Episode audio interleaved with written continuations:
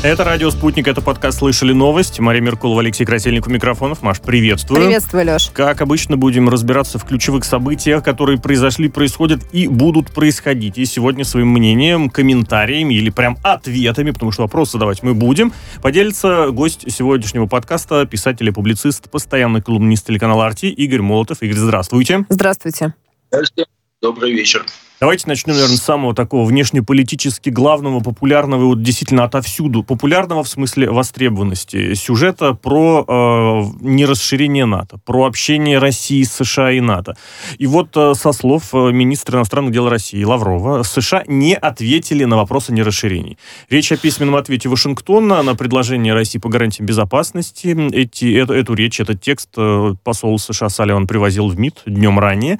И Лавров говорит, что по главному вопросу положительной реакции нет. Не ответили США на вопрос о нерасширении НАТО.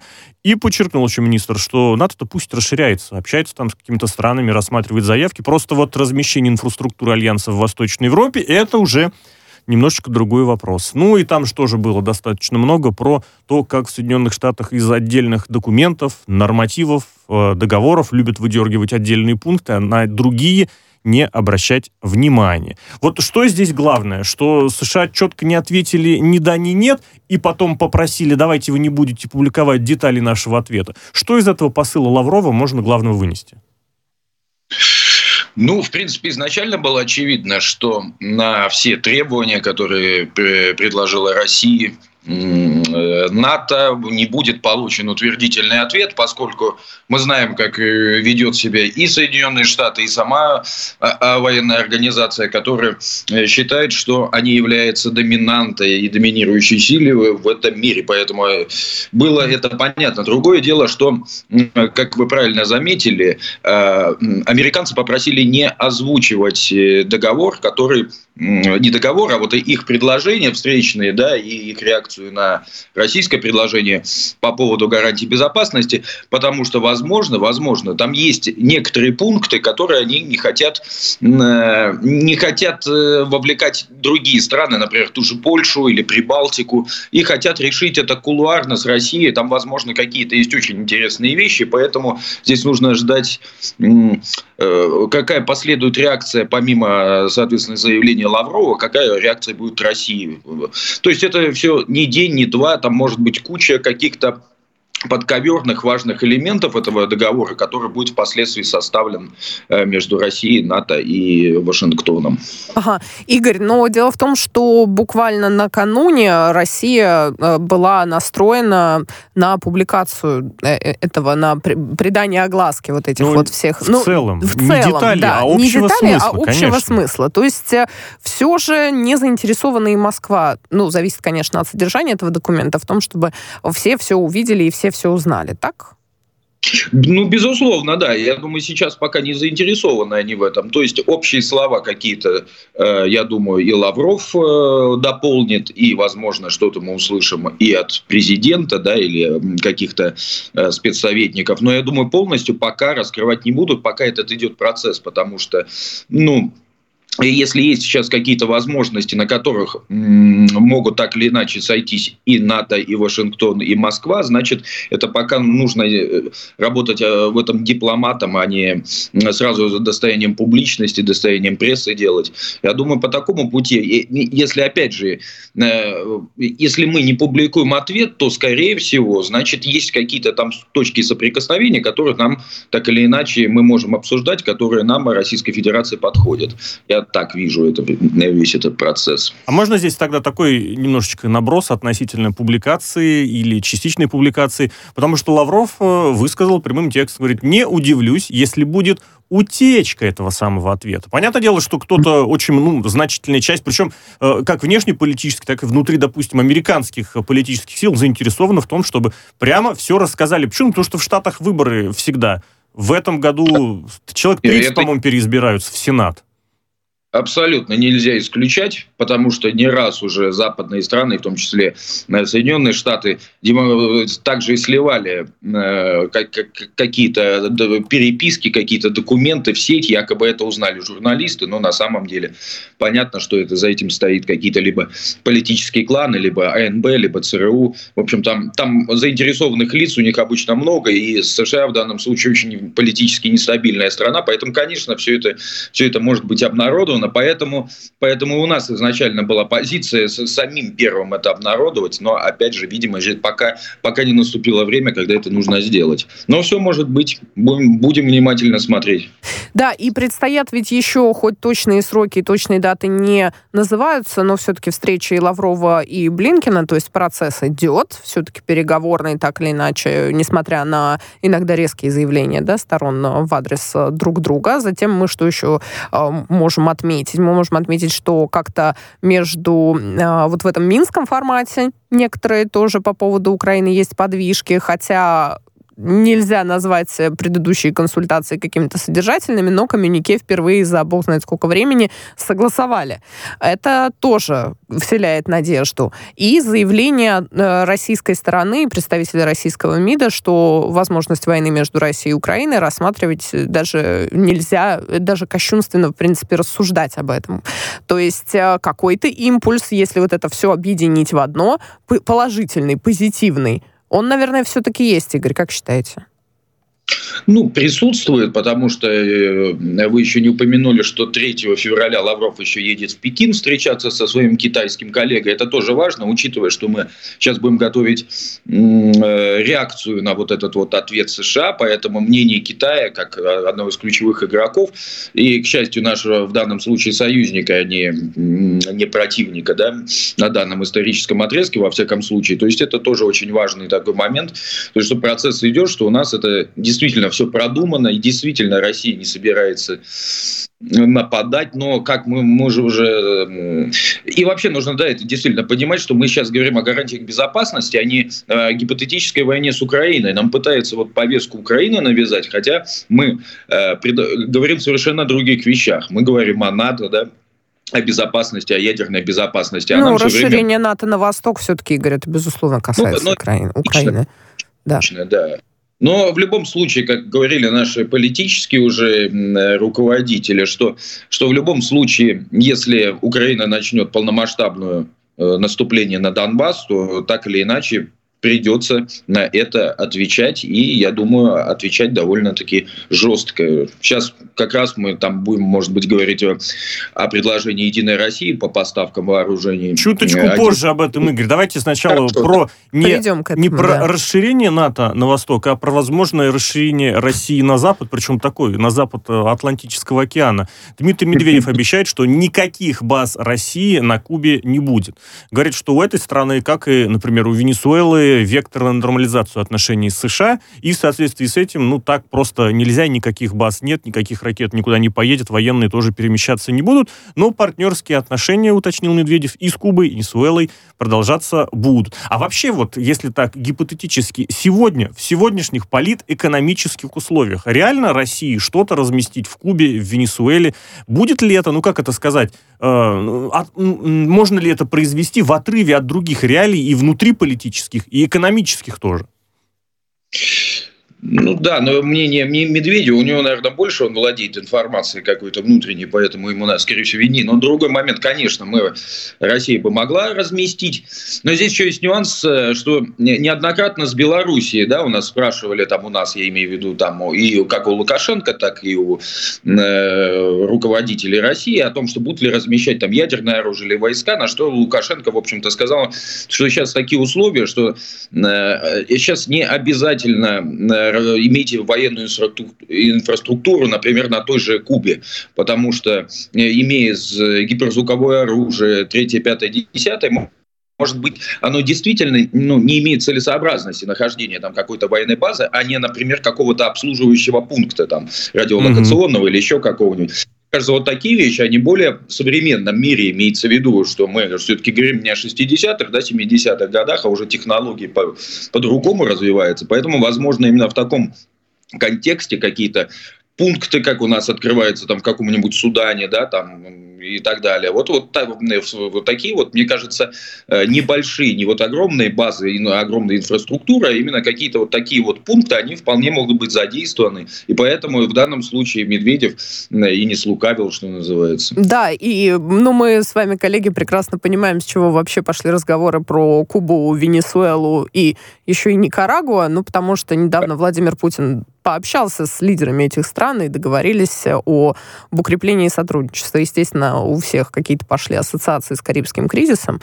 Ну вот теперь мы имеем а, более глубокие рассуждения насчет того, что на Кубе, в Венесуэле и так далее, размещение ракет. Но это интересный, интересный подбор времени для беседы, конечно, с лидерами этих государств. Вам не кажется, Игорь? Да, ну, безусловно, конечно. И ассоциации вы правильно сказали, у нас же как сразу вспоминаешь Советский Союз, и вот как это происходило, безусловно, конечно, такие есть, но ну а что поделать, сейчас э, такое время, с другой стороны, даже если что-то хотели бы сейчас разместить, пока опять же идут эти дипломатические переговоры, я думаю, сейчас никто об этом говорить не будет. То есть у нас обычно ставят перед фактом, вот как в Сирии было, да, когда бы утром включили телевизор, а там уже показывают, как самолеты в небо поднимаются, и никто за неделю не, не говорил, что так будет. Поэтому все, все может быть и и, естественно, в данном политической турбулентности будут расширять сотрудничество между теми странами, которые, которые являются, если не дружественными, то, во всяком случае, лояльными, как и Москве, так и Пекину. Есть тут действительно такой момент, что одно дело на словах, гарантии, конечно. которые существуют, обещания. Но в конечном счете вся международная политика, она, конечно, основывается на взаимных словах сказанных, но документы это всегда дело другое. Вот когда увидим что-то написанное с печаточкой, тогда одно. Вот в частности, вот теперь есть какой-то письменный ответ из США и НАТО по поводу Восточной Европы. Теперь он, по крайней мере, письменный. Долгое время, это можно еще прям вспомнить, буквально 15-20 лет назад, обещали на словах, обещали, обещали, ну а потом как-то как слово дал, слово забрал обратно. Давай, Хозяин, собственно. Давай Давайте вот да. попрос, как раз к тому моменту, который чуть выше затронули, и к инициативе, которую в Кремле назвали партийной. Это про то, как Единая Россия предложила выделять э, вооружение ДНР, ЛНР, в случае чего, мол, это частный случай, это частное мнение, это не общероссийская позиция. И такой тоже комментарий, кстати, тоже из МИДа, правда, от замдиректора Департамента информации и печати Зайцева, о том, что если бы не Запад, конфликт на Украине давно бы разрешился. Ну, мол, это попытка рассорить народы. И, кстати, тоже еще отметили, что некое затишье с начала января, по сравнению с началом января, наблюдается. Тоже какое-то, э, как это сказать, э, изменение, что ли, позиции, взгляда наблюдается, или риторики вот этой самой. Или же это действительно что-то такое происходит. Просто уже последнее время отделить то, что есть на самом деле, от того, что говорят вслух, порой сложно получается. Да, ну, что касается затишья, оно действительно там, по-моему, в ЛНР э, последнее время вообще не наблюдается, не фиксируется, да, скажем так, э, прилетов тех самых. В ДНР, по-моему, фиксируется, но в, в любом случае все говорят о том, что сейчас э, э, пошло на снижение, последнее время идет, но это по объективным причинам, это не потому, что вдруг там э, ВСУ или э, Тербаты стали добрыми, а потому что сейчас идет большая игра уже, геополитическое. И сейчас все стороны стараются э, снизить накал хотя бы для того, чтобы можно было как-то пообщаться, потому что если будет, чем больше ситуация в реальности, не по заявлениям, а в реальности будет накаляться, естественно, все переговоры, как это уже неоднократно бывало, они уже перестают, э, не, не, все перестают в них верить. Что касается заявления «Единой России», ну, Песков э, сказал, конечно, что это партийная, частная инициатива, но Песков тоже это частное э, мнение его. Все-таки Но он здесь власти... выступает как пресс-секретарь президента все-таки еще, то есть здесь он ответственный действительно за официальную Но позицию. было бы очень Хотя странно, бы если бы Дмитрий да. Песков сказал, что это Кремль, э, позиция Кремля. Все-таки партия есть партия, хоть она и партия власти, да, но президент, его решение, его администрация, это другое принимать, конечно, решение будет только президент, но просто сам, э, сам уровень подачи вот э, такого заявления, не уровень, там, э, при всем уважении Владимира Вольфовича, да, там, или кого-то еще, это говорит о многом, учитывая, что сейчас и в Софеде об этом говорят, и Госдума, и причем говорили и в Совет, на Совете Госдумы, так что это уже там уровень совсем большой. А решать, конечно, будет президент, но, опять же, это нормальная инициатива, мне кажется, уже давно нужно было это сделать, потому что ну, Украине прекрасно нас направляют оружие со всех стран, просто какими-то дикими тоннами. Почему мы не можем поставлять для защиты, а, территориальной обороны Донецкой Народной и Луганской Народной Республики, мне вот тоже непонятно, поэтому я но не бы... будет, Игорь, прошу прощения, но не будет здесь такого, что все-таки Украина решает свой внутренний вопрос, как они считают, для России это территория внешняя? Ну, безусловно, но... А, Сейчас нас... просто Турция возьмет и повезет оружие, я не знаю, куда. Условно говоря, в Мари-Эл. Просто вот совершенно нейтральный регион вспомнил. Или там, допустим, Франция поставит оружие куда, не знаю, в Рур. Ну да, Нет, ну, ДНР, ЛНР все-таки не признанные республики, да, самопровозглашенные.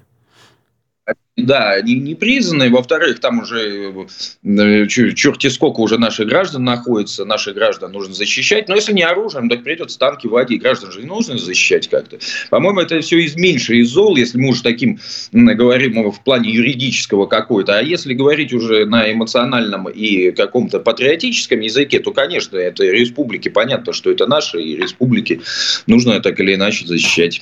Ну, угу. республики, все-таки давайте уточним, республики э, не признаны, но граждане российские есть. Здесь просто есть, вот, да, именно безусловно. вот по формулировке. И здесь, кстати, да, если вспомнить, что недавно была инициатива выдвинута по признанию ДНР, да, тоже, ЛНР кстати, да. России, а следом инициатива по поставке вооружений в, в ЛНР и ДНР. И вот в, ключе, в том ключе, в каком мы с вами сейчас об этом говорили, то, в общем-то, тоже выстраивается определенная цепочка. Опять же, согласитесь, событий. есть какой-то эмоциональный уровень, поддержать как так можно, а другое дело, все-таки есть какие-то договоренности, международные, э, международные договоры, нормы. И вот я здесь хотел бы еще это самый экономический, политэкономический момент добавить, потому что как пошел разговор про угрозу войны, прям слово это стали пугательно, пугать этим словом стали друг друга многие, так сразу курс Опять? Э, доллара да, пошел изв... вверх. Не могла, извините, не вставить эту ремарку. Вид, МИД высказывает, что война недопустима, ощутимо курс отыгрывается. Причем ну, по отношению последних дней прям весьма существенно.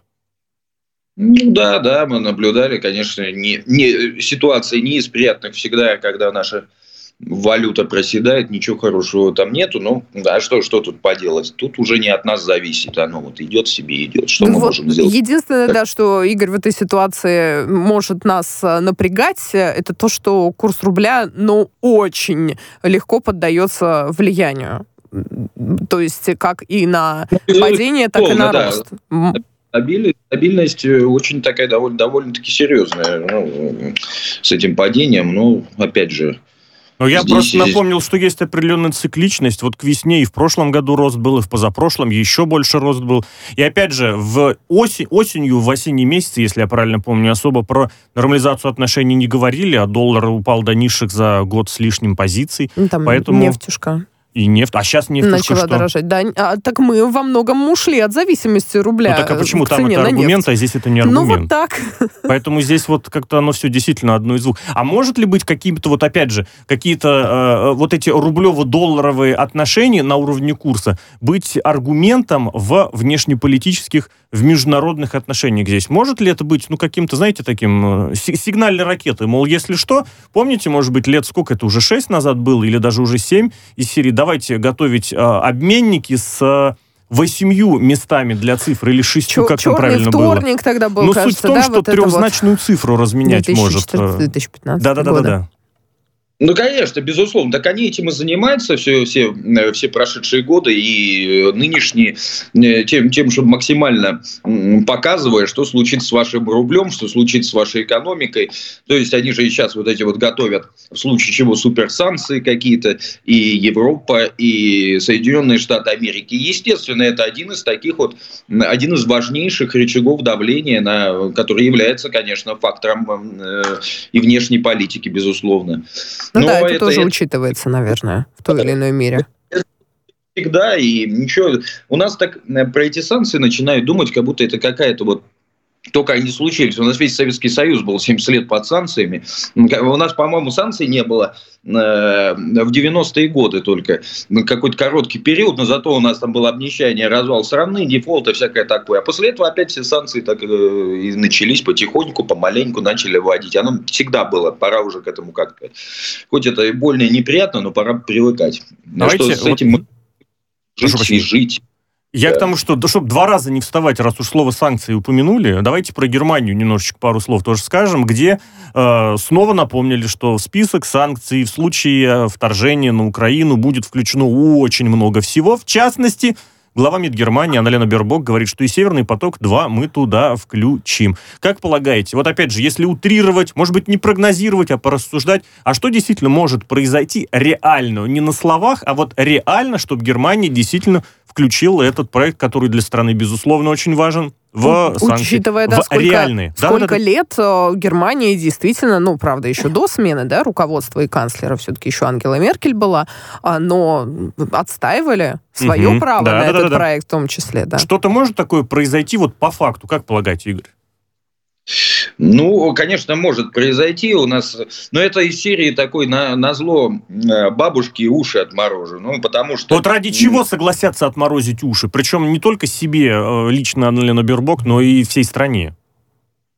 Но, насколько я понимаю, сейчас ведутся переговоры между Соединенными Штатами и их европейскими союзниками о том, э, чтобы, чтобы они снова вспомнили свою старую пластинку о том, что будут продавать свой сланцевый газ. И они хотят не мытьем, так катанием э, все, все-таки это начать делать и уговаривают своих союзников по Североатлантическому альянсу, что, дескать, ну, конечно, полностью газопровод русский не, не, не получится перекрыть, ну, потому что, он, опять же, в советское время мы газ также продавали, то есть, несмотря на железо железный занавес. Тут это чисто бизнес, что называется.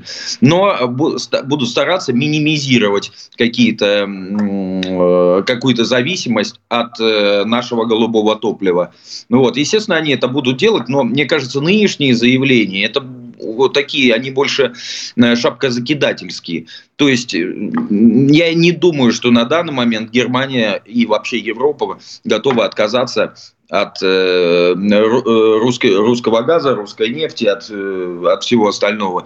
То есть, но то, что они пойдут по этому направлению, так или иначе, чтобы Э, чтобы как-то э, снизить вот эту вот э, покупку у нас энергоносителей, я думаю, они по этому направлению будут идти, и тоже к этому нужно, и президент часто об этом говорит, что нужно все-таки слезать с газонефтяной иглы, потому что мир меняется, и не в нашу сторону имеется в виду в том плане, что таки, такого количества газа, возможно, там через 30 лет уже не будут покупать, поэтому Макрон, например, делает на атомную энергетику. Поэтому они так или иначе могут Э, какие-то ввести санкции против Северного потока, но в плане какие-то минимальные. Ну, то есть не будет вот закрытия Северного потока, если не случится большой какой-то большой войны, его не будет.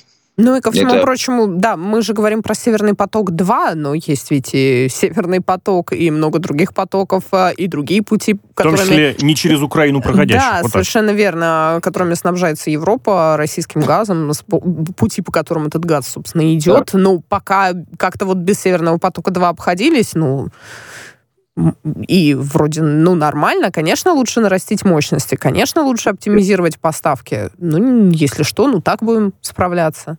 Ничего Думает Анна Лена Бербок сейчас. Ну, возможно, да, кстати.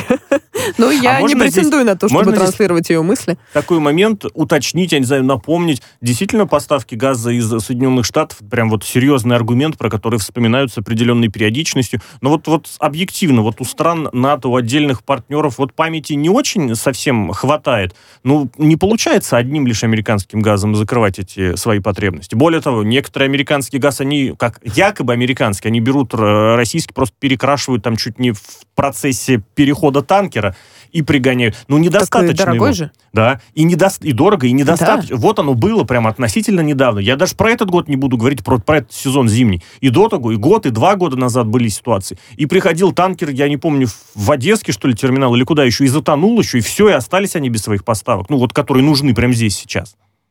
Ну, конечно, это серьезный аргумент только для Соединенных Штатов Америки, которые хотят продать своего газа побольше.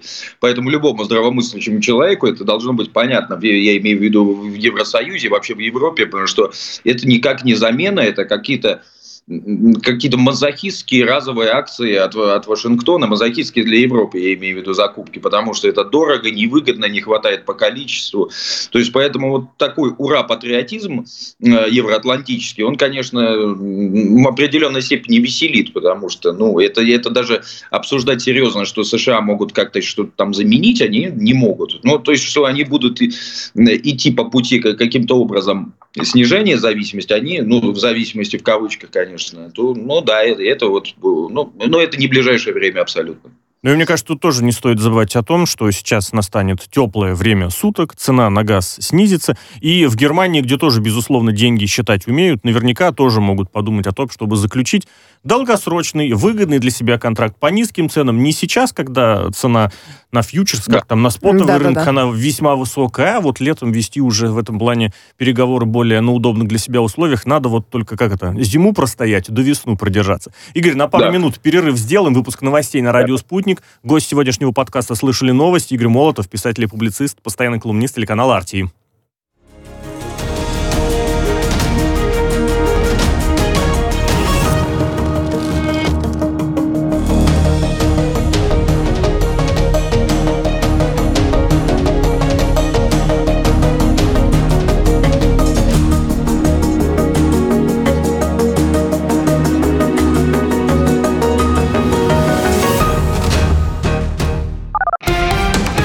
Радио «Спутник». Новости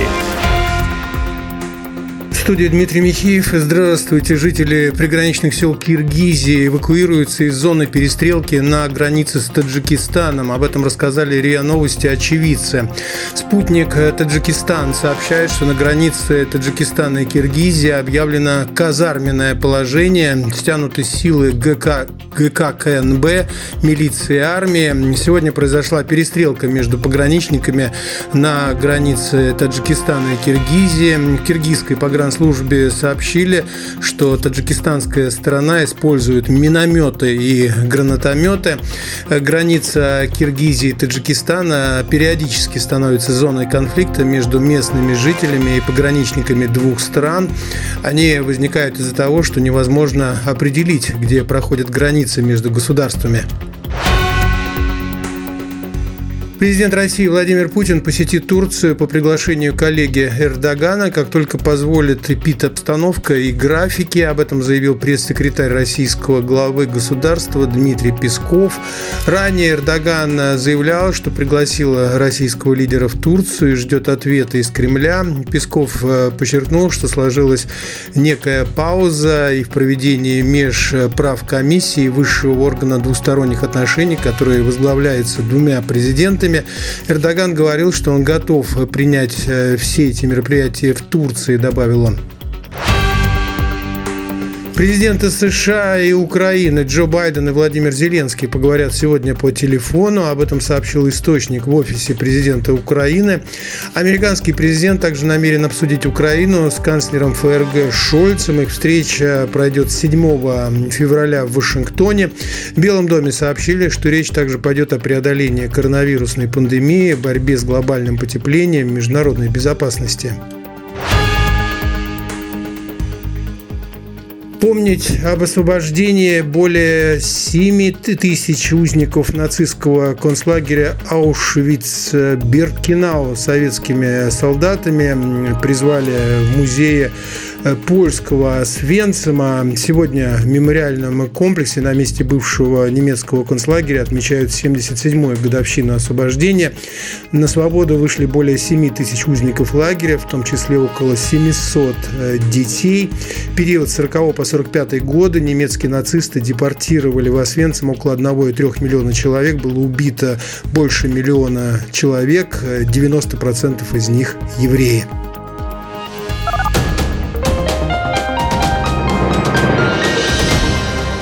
Следующий выпуск на «Спутнике» через полчаса.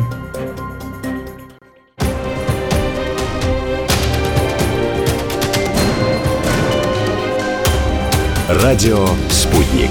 Говорим то, о чем другие молчат. Вчера по телеку видел. Мне тут по телефону сказали. В соцсетях только обсуждают, что... И так десятки раз каждый день. В эфире «Радио Спутник». Всегда правильный ответ на вопрос. Слышали новость? Это «Радио Спутник», это подкаст «Слышали новость». Мария Меркулова, Алексей Красильников в студии. Маш, приветствую. Приветствую еще раз, Леш. Также наш сегодняшний гость, писатель и публицист, постоянный колумнист телеканала «Арти» Игорь Молотов. Игорь, здравствуйте. Здравствуйте. Здравствуйте. Давайте немножечко о творчестве, что ли, таком, о политически ангажированном или мотивированном творчестве. Э, Ленинград, группа, группировка, они, по-моему, правильно Да, называются. группировка. Ради ситуации с ID даже песню записали, видео даже на песню записали, где с матерком, что, естественно, для Ленинграда исполняется про паспорт болельщика, про то, как это, ну, не позитивно, скажем так. Мне лично очень сложно уйти в этом обсуждении от слова «хайп», потому что и Шнуров лично очень частен- частенько в последние годы любил, ну, правда, порой стихотворениями высказываться, не, не обязательно песни и видео, но по таким звонким, громким и популярным моментам. А здесь вот даже видео. Или же все-таки это вот действительно такая ситуация, которая всех затрагивает. Фан-айди. Да, Для может, у него- футбольных может, у него это болельщиков. тоже личное. Ну, он из Ленинграда, он очень, как из, из Санкт-Петербурга, он известный болельщик, и в свое Ну время вот. даже он Владимира Путина так косвенно в своем клипе обвинял в том, что он является поклонником московской команды. Я этот клип прям помню, это, ну, начало 2000-х Ну это вот, было. да. Ну, Серега Шнуров, он, да, это такой известный э, персонаж в шоу-бизнесе, который занимается таким политическим э, политическим хайпом, у него высказывания и все остальное у него постоянно проходит. Вы правильно сказали, он там стишки же, да, э, в Инстаграме постоянно там пишет на злобу дня, что называется, какие-то сатирические, уж не будем касаться, насколько талантливый, насколько нет, но тем не менее. А что касается самого э, паспорта болельщиков, тут двоякая ситуация. С одной стороны, можно понять болельщиков, которые э, не хотят, не хотят вот таких вот чтобы их отслеживали максимально, потому что, но здесь можно и понять и нашу правоохранительную систему, так как э, мы же знаем, что все-таки футбольные ультрас это одни из самых таких эм, э, на, на данный момент радикальной части молодежи, и дерутся они не только на футболах, поэтому э, с точки зрения безопасности э, обычных граждан, ну, наверное, оно правильно. Поэтому ситуация, как президент сказал, по-моему, президент же вроде сказал, что ее нужно широко обсуждать, чтобы прийти к какому-то общему, общему консенсусу. А можно здесь Как-то. немножечко дополнить, что одно дело, когда мы рассматриваем Шнурова как музыканта, как эксцентричного музыканта без вопросов, но он ведь теперь имеет отношение, он имеет все еще отношение к партии Роста, если я правильно помню. Он Но еще он и... имел точно к ней Да, да, отношение. да, да, да, он на- назначался. Он там тоже и с э, RTV, а и телеканалом тоже немножечко был задействован. В этом смысле какое-то дополнительное бремя, которое, ну не бремя, бремя ответственности, оно не, как это сказать, как оно соотносится вот с подобным желанием все-таки, эх, ребят, я с вами, я про самое значимое, самое вот сейчас актуальное возьму и спою, причем, естественно, с матом. Я все такой же пацан, как и вы. Да у него и вся партийная деятельность, это же все равно была на уровне, на уровне хайпа. Поэтому и вступление, и якобы выдвижение в Государственную Думу и так далее. Все эти такие акции, мне вспоминается другой музыкант Сережа Троицкий, он же Паук, который, по-моему, 10 раз баллотировался мэра, но тоже это и а, Сергей не скрывал, например, тоже тезка, да, не скрывал, что он делает это ради хайпа. Поэтому я не думаю абсолютно, что это какая-то его политическая акция. Это скорее вот такая вот фрондирование, фрондирование нашего части нашего шоу-бизнеса, которое, безусловно, э, представляет э, Сергей Шнуров. А можно у вас тогда уточнить? Я же правильно понимаю, что вы считаете, что подобные выступления, вот видео от Ленинграда, они на ситуацию не повлияют никак? Ну, абсолютно никак не повлияют. Э, э, Во-первых, э, это не та целевая даже аудитория, не, не болельщики, они не, не поклонники Шнура. А Шнур все-таки у нас не Иосиф Кобзон покойный, которого мнение что-то значило. У нас, ну, Шнур это, ну, такой хайповый. У нас такой же Моргенштерн. Есть просто да, поколение помладше тоже любит какие-то периодически злободневные темы. Ну, вот молодежи нравится. Ну, нет, именно на, на общественное мнение и политикума, и вообще в целом российского общества это, конечно, никак не повлияет. Ну, ради, кроме того, что будут смотреть, о, Серега, молодец, круто спел, смешно. Снова отчитался, что да. у него в комментах и творится, да, под этим клипом. Лям, да. лямы просмотров собрал. Давайте чуть немножечко более, немножечко более серьезную ситуацию разберем, потому что схожим образом выступил рэпер Влади, который вместе с комитетом против пыток выпустил видео на песню «Статья, которой нет». И вот э, проблема затрагивается вроде как боль, ну, не более, не менее серьезно, не менее важно, просто она затрагивает очень э, болезненные, очень такие какие-то еще, наверное, исконно российские, что ли, истории с э, пытками, с тюрьмами, с теми ужасами, которые там творятся. В конце видео прямым текстом выдвигается инициатива, требование, предложение ввести уголовное наказание за пытки. Да, я только добавлю, что комитет э, против пыток э, является, насколько я понимаю, иностранным агентом. Спасибо, да, важный момент. Я, а я бы здесь еще бы добавил, что группа Каста давно является фактически э, де-факто иностранным агентом. Да Юра нет, конечно, де-факто, да, но э, Каста давно снимает подобные клипы. Например, недавно, когда были э, попытка госпереворота в Беларуси, они выпустили клип там с таким текстом «Выходи гулять». Э, вот, до этого они э, также выступали, если память не изменяет, еще и на Болотной площади в то время. У них там целое, за нее уже много лет каста занимается таким достаточно политическим, понятного политической направленности деятельностью. Поэтому это ничего-то такого нового. Это вот ну, в серии линейки их вот э, такой деятельности, их клипов. Ну, вот такое у них мнение. А что касается ну, пыток, ну, конечно, мы все говорим, что пытки это плохо. Что тут сказать? Это, ну, безусловно, Главное, чтобы что-то делалось, да, поэтому этому поводу, действительно. Но если к этой проблеме привлекут дополнительное внимание и таким неординарным способом, то пусть лишь Можно я спрошу как раз, привлечет ли это дополнительное внимание? Вот опять же, или все это останется на уровне собственного пиара? При всем уважении Кстати, да. к тому, что люди действительно привлекают внимание к этой проблеме. Привлекут ли? Ну, а еще раз поднимут эту проблему. Ну да, привлекут в какой-то мере, но опять же, это все-таки решается не на площадях, не на YouTube-каналах, не в э, Инстаграме, а все-таки это как-то решается на уровне людей, ответственных, причастных к этому, к этой организации, к этим действиям и так далее. Ну, лишним, наверное, не будет. Тема действительно, она же такая, потому что это действительно проблема. Этим недавно было в Саратовской, по-моему, колонии еще э, Володин э, поручил разобраться. У нас Бастрыкин постоянно берет там под личный контроль какие-то там дела. То есть какая, какой-то процесс идет, как-то с этим борется. Но опять же, это же проблема общемировая, это не только российская. Поэтому везде, в каждой стране все происходит примерно одинаково. Это такая человеческая, психологическая вещь, с которой поэтому а с нутром человеком тяжело всегда бороться. Это Но Россия так... должна попытаться это сделать, безусловно, потому что и для нас не так важно, наверное, как там в Штатах в этом смысле, а вот как в России, это поважнее. Конечно. Давайте еще да. к моменту, раз уж про Штаты опять же упомянули, все-таки американскую, правда, такую больше, и все еще творческую, но уже больше такую любопытную, скажем, новую, э, новую Новый атмосферу, виток, да? Да, да, которая в этом творчестве История. приобретает. Дело в том, что снова прилетела Диснею, оказывается, нельзя рассказывать о семи гномах, которые живут в пещере в сказке про Белоснежку. Питер Динклейдж высказался, известный актер, с дворфизмом. Процитирую его. «Какого черта?» То есть вот латиноамериканская Белоснежка и небинарные персонажи Гарри Поттера вот вовсю уже из-за поворота машут. Куда все это придет, Игорь? Я понимаю, что это вопрос... Но, но небинарные персонажи Гарри Поттера, это была, это был, скорее всего, Степ и шутка. Степ? Да, да посмотрим. Это, ну, посмотрим, конечно. Посмотрим, посмотрим. посмотрим. Потому что лати... Белоснежка, Белоснежка, я сейчас не хочу вот никаких российских сложно, штук, да? да, ну, латиноамериканская актриса. Игорь, что думаете, что полагаете? конечно, смешно за этим наблюдать, потому что это буквально чуть ли не каждый день происходит, какая-нибудь всплывает новость об очередном таком вот э, психологическом извращении наших стратегических партнеров э, в Соединенных Штатах Америки. И, но это было бы, конечно, смешно, если бы не оно но. Мы видим, по сути, расизм наоборот.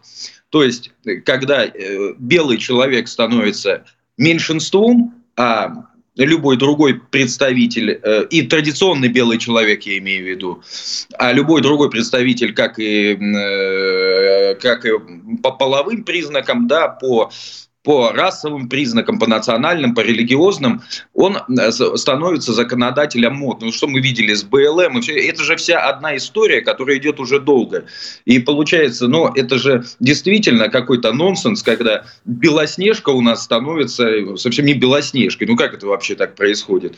То есть, есть много прекрасной африканской литературы и любых других стран, ну, давайте все-таки снимать, делать фильмы, это там вот э, про это, да, и тогда это не будет ни никого задевать, ущемлять, всем будет нормально. А когда они пытаются запихнуть свои какие-то представления о современном мире, об устройстве этого мира, ломая начисто все, что создавалось, не ими создавалось, а создавалось уже столетиями, ну, это как-то по меньшей мере странно выглядит. Но, с другой стороны, они же делают это прежде всего для своего рынка, где они и собирают больше денег. Вот про российский ну, рынок их не особо волнует, а как мнение российских эти деньги зрителей. вот на таком рынке, на который ты ориентирован? Вот это другой вопрос. Кто будет они... ходить на Белоснежку? Да-да-да, прошу прощения все-таки Голливуд это э, структура, созданная как экспортер американского образа жизни, э, западного вообще законодатель западных мод, который создавался с, э, с прицелом для всего мира. Поэтому то, что... А это если в России выпустит какой-нибудь фильм, всем плевать будет, что в этом фильме. А вот когда США выпускает какой-то фильм, это уже э, такой сигнал для всего мира. Вот смотрите, вот так правильно. Поэтому здесь вот здесь разное кино. Голливуд все-таки это не, не Мосфильмы, не там... Да, не я знаю, имела в виду сборы. Я прежде всего вот да, в да, денежном да, эквиваленте. Игорь, вынужден уже здесь прервать нас всех, просто потому что время подходит к концу. Вам спасибо огромное спасибо за большое. участие в нашем подкасте. Вам большое. Э, слышали новость сегодня с писателем и публицистом, постоянным колумнистом телеканала «Арти» Игорем Молотовым. Ну а в студию микрофонов Мария Меркулова, Алексей Красильников. Маша, благодарю. благодарю.